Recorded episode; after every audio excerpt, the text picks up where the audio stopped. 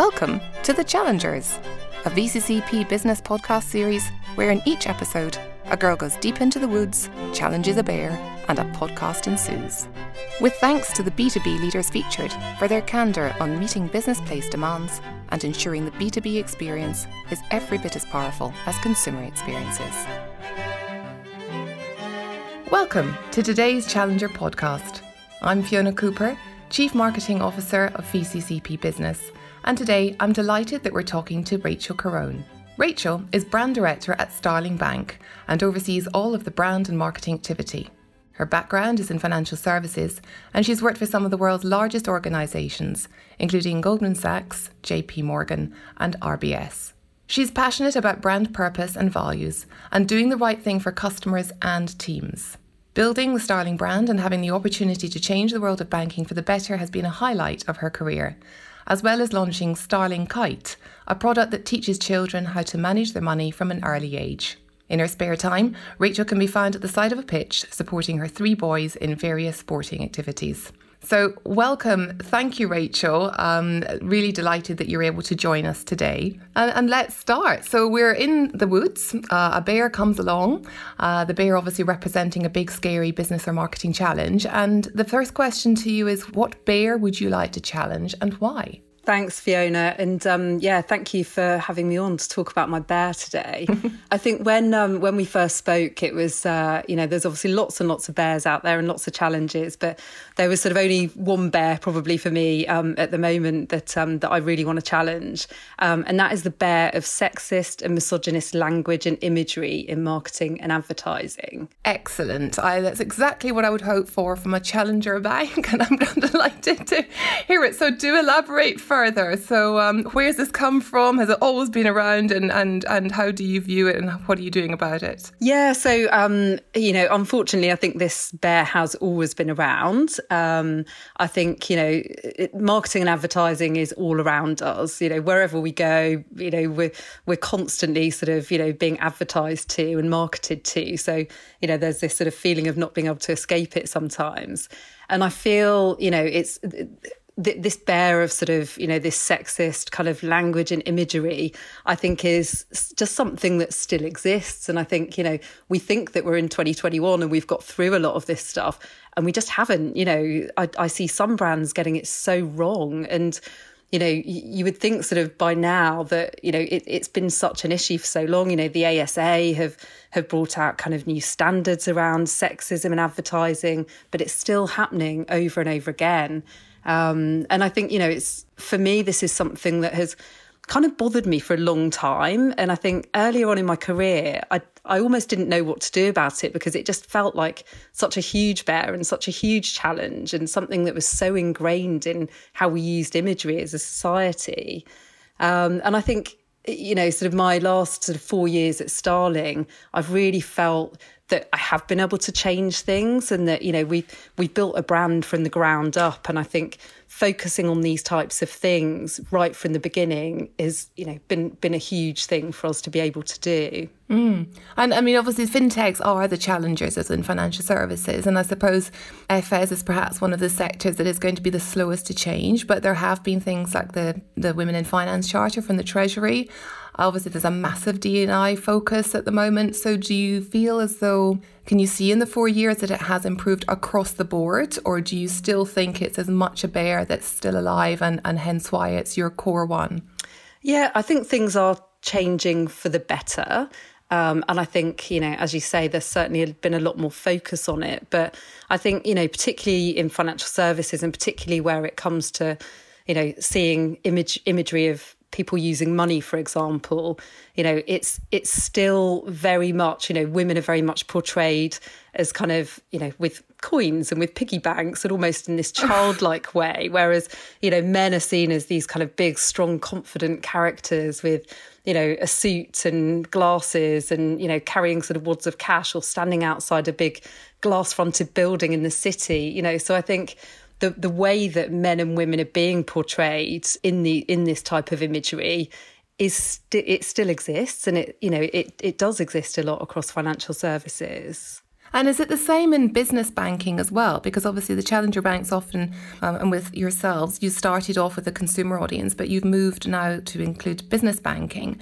And is it, uh, you know, is it all businesses that are run by men? You know, are we still in the same issue, which is business banking? Is it actually perhaps even worse in terms of the sexism and the misogyny? Yeah, I think I think for you know, and, and I think when we talk about sort of B two B marketing or business marketing, I think it it covers so many different types of businesses. You know, from the kind of large corporate and institutions to the SMEs and entrepreneurs who are much more a sort of typical Starling customer.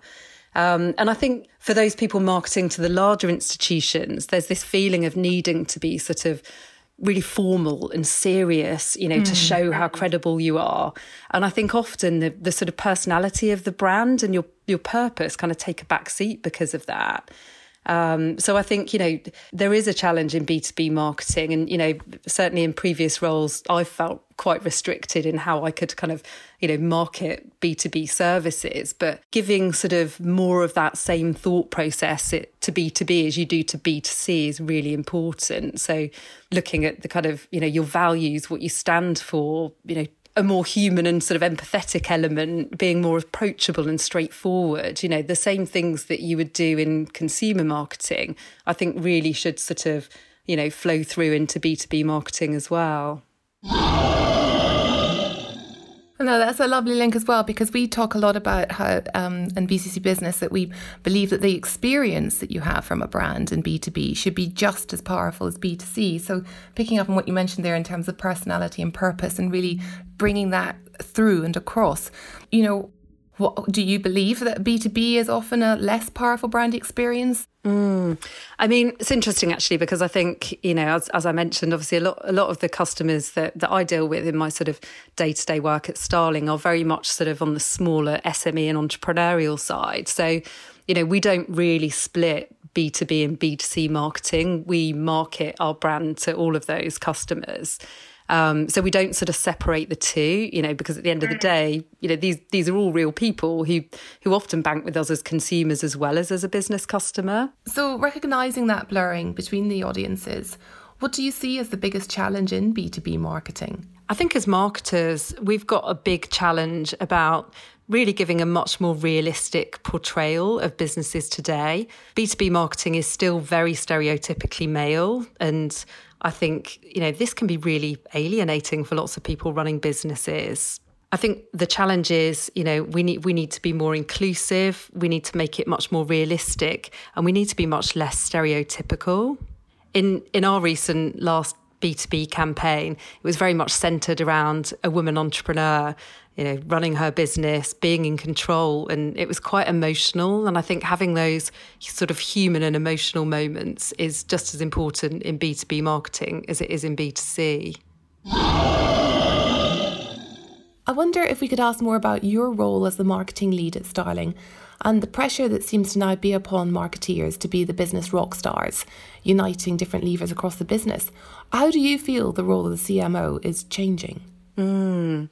I mean, you know, I I think CMOs, heads of marketing, brand directors, you know, we we have a sort of, you know, I think every year our role and the ex- expectations of the role sort of grow and grow. And you know, I think on the on the plus side, that's great because I think, you know, I, certainly in my role, kind of having worked for a, a startup and now scale up and sort of high growth company, is that you get to you know, to be involved in lots and lots of different things and not just the sort of traditional marketing projects. Um, you know, the way the way we work at Starling is, you know, very much around sort of, you know, we we for example have a, a weekly meeting where sort of instead of each team's having their weekly meetings, we have a meeting where we kind of we get together with so there'll be you know, there'll be myself, there'll be our head of comms, um, our CIO, the head of data, the head of growth. We'll all get together. Um, and it's more of a sort of a time where we can kind of we can put ideas on the table and all sort of agree what the priorities are and what we need to focus on. So rather than having sort of marketing priorities or growth priorities or you know even tech priorities we're kind of all discussing what the priorities are for the business together So, you know, I, I, guess the approach means that we're sort of hitting those multiple goals of, of growing our customer base at the same time as growing the brand and managing the reputation of Starling at the same time. Yeah. Do you think that's a virtue, a benefit of the fact that you are, as you said, a, a sort of startup where it was a cleaner sheet of paper to be able to build from. Do you think that's going to be more difficult to maintain as you you, you get bigger? You know, you're the best. A hundred percent. Yeah, I think when you've you know when you're building a brand from scratch, when you're building a business from scratch you know you you are writing you know the rule book however you want it to be and you know when it certainly when it comes to things like you know our brand who we are what we stand for what our values are you know we've we've built that right from scratch you know we don't have sort of you know, to worry about something that was, you know, set 100 years ago and that we need to sort of try and adhere to. So 100% it is easier to do that. But I think, you know, there are certainly a lot of learnings that some of the bigger organizations can take from some of the startups. You know, I think sort of just being able to work in this much more collaborative way instead of working in silos, which, you know, I know is you know something that i always found quite restrictive in bigger organizations you know you were sort of in your you know, in your silo, in your team, in your box, where you were very focused on what your own priorities were for your team, but actually you didn't necessarily know what the priorities were for the rest of the business. Mm-hmm. And I think, you know, that's certainly one of the things that we've worked really hard to to maintain as we've grown. You know, when I joined Starling, there was about 70 people. We're now up to about 1800. So, you know, huge growth. Yeah. And I think, you know, that's where yeah, that's where the values come come into it, and I think you know that's why it's really important to kind of always know what your your sort of north star is, and for everybody to kind of agree on that. Yeah, and, and do you feel because chief marketing officer and having to sort of be the instigator for that change and that challenge? I mean, now there's eighteen hundred of you. Are you all of a similar breed? Are you all instigate? You know, do challengers attract the like, and and you're all out there challenging, or and do you need to remain being top challenger, as it were, in terms of always looking as to how you're going to keep the brand living up almost to the expectations. You came out strong into the market. You're expected to remain strong. So, do you have to keep a, a weather eye on how you maintain that position? Definitely. And I think, you know, it's something that's so ingrained in the DNA of the company that we kind of we do it quite naturally without even having to think about it. You know, it's and you know, I think there's there's there's definitely a certain type of person that comes to work at Starling, and I think there's a certain type of culture, and it's it's almost like you know people want to make a difference. They they want to make the world a better place, and they want to be sort of part of this movement. And I think you know people don't come to work at Starling because it's a nine to five job or because they need to get paid at the end of the month. You know, they really genuinely believe in what we're doing. Um, so I think you know. It, it's we we have a huge kind of you know diverse staff now and you know people from all different industries. Um, and i think yeah it's very you know i remember interviewing people when i worked for some of the bigger banks you know and one of the first things you'd want to know is how many of the other big banks they'd worked for because that was the most important thing when it came to recruitment um, you know many years ago. Whereas now you know we we recruit most people who don't come from a banking background particularly in sort of creative and marketing roles. Um, and I think that's a really sort of interesting shift. And, you know, whether that's a kind of startup versus a very established company or whether that's kind of just how, you know, how the world's kind of turned, I think it's actually a real benefit to a team to have different people from different walks of life, but also from different industries. Absolutely. And I suppose that comes on to my next question, which is around sort of that North Star you mentioned, that purpose and impact, which are sort of ingrained in the beginning from your conception as uh, Starling. And they're obviously very much at the top of the corporate agenda for every business at the moment. But I just wondered how, if you could maybe share a bit about how they guide Starling and how you keep it as your North Star. I mean, I'd heard, for instance, before from another pension fintech, but that, you know, the teams almost were a great barometer as to new products or services coming through where they would feel, that doesn't fit, doesn't feel right with our North Star. That it's almost like this, um, a, a, sort of larger, massive 1800 of you become your sort of own, own North Star. So I just wonder how much purpose and impact are really guiding you as the brand and, and then also even you personally. Yeah, I mean, it, you know, Starling, you know, as I mentioned, is a is kind of been a purpose driven company right from day one. Um, you know, Anne, our CEO and founder, obviously, you know, the only woman to have set up a bank in the UK, set up Starling with the goal of giving everybody the opportunity to lead a kind of healthy financial life. Um, but you know, what Anne's mission was right from the very beginning was to to challenge those old ways. Um, and I think that's kind of that's always been our mission. Our, our actual mission statement is changing banking for good. And you know, obviously, it everything we do, you know, is is kind of laddering up to that mission. Um, and that that is our north star right across the business. And I think whether that's for our customers, for our own people internally, for the industry and, and for the planet. You know, people kind of work at Starling because they feel like they're making a difference. And I think sort of that sense of purpose is is very important to people. Um, and certainly, you know, everything we do in marketing and brand ladders up to that purpose and our reason for being, you know, whether it's the products and features that we develop, um, you know, for example, through the pandemic, we launched um, in the first lockdown, we launched a product called the Connected Card, which meant that people who were self isolating could actually give a card to a carer or a family member who could go out and do their shopping for them. Um, so just to kind of, you know, we managed to get that out within about two or three weeks of the pandemic kind of happening. So, you know, there's always that feeling of kind of how can we make our customers' lives better and easier? And, you know, sort of always listening to customers, I guess, and just sort of always having that thing in the back of your mind, whether it's, you know, a new product, whether it's a new marketing campaign, whether it's a new partnership, you know, does does that fit in with our reason for being and our purpose? And if it doesn't then actually why are we doing it yeah i also spoke with somebody else from your business a couple of years ago where you talked about the sort of ethics even in the code that you're developing that you're actually thinking about that and keeping it at the forefront of how you progress. Or I think you were one of the first. Were you not the first to put the gambling blocker on as well? Yeah, that's right. You yeah. Know, so just yeah, you've just got to you've got to you then create a precedent and the heritage you've got to maintain. Um, yeah, and that's it. And it's kind of you know, and it is it is maintaining it. But I think when it's something that's you know, as I say, when it's when it's part of your DNA, it comes quite naturally. Um, you know, I suppose just sort of, you know, going back to the, you know, the sexism in marketing, you know, one of the, the something that we've been working on for about the past three years actually is a campaign, a sort of ongoing campaign called Make Money Equal.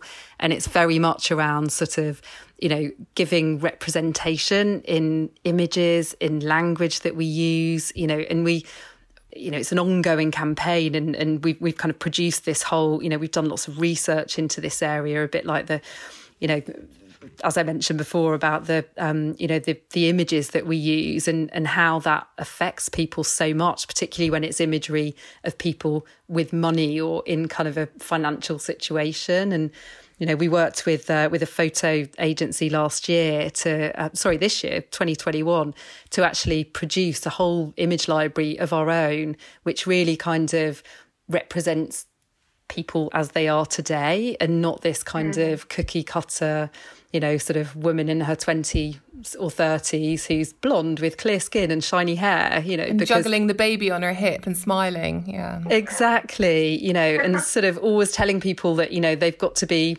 better or thinner or you know manage things better you know we we don't do that we don't talk to people in that way because it's you know at the end of the day it's it's patronizing um, and i think yeah. as a brand you know it's that is really important to us and again it's kind of ingrained in the way that we've developed over the last few years but you know it's certainly something that's been there right from the very beginning yeah, well, I think it's a very worthy bear to be slain, frankly. So um, fantastic to hear it. So um, we're basically now at the point of our bears are exhausted. The bear has been slain. Um, and so just wanted to finish with asking you about your most memorable picnic. Uh, where was it and why is it your most memorable?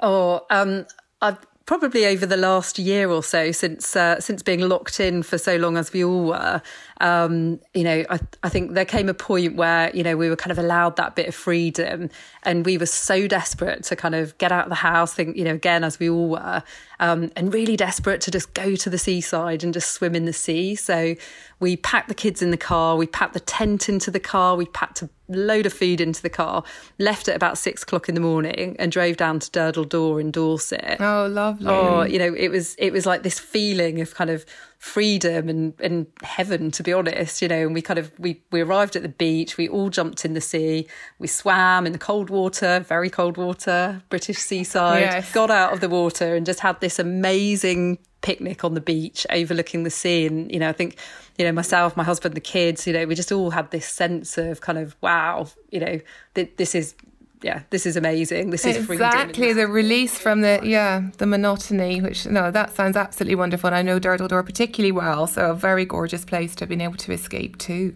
Rachel, thank you so much. It's always a joy to speak to anybody from Starling, but particularly to have heard your story and and how you're challenging that sexism and misogyny. Um, and long may it continue. And let's see, hopefully, more of a result across the board across other FS brands, not just coming through from from Starling. Thank you so much.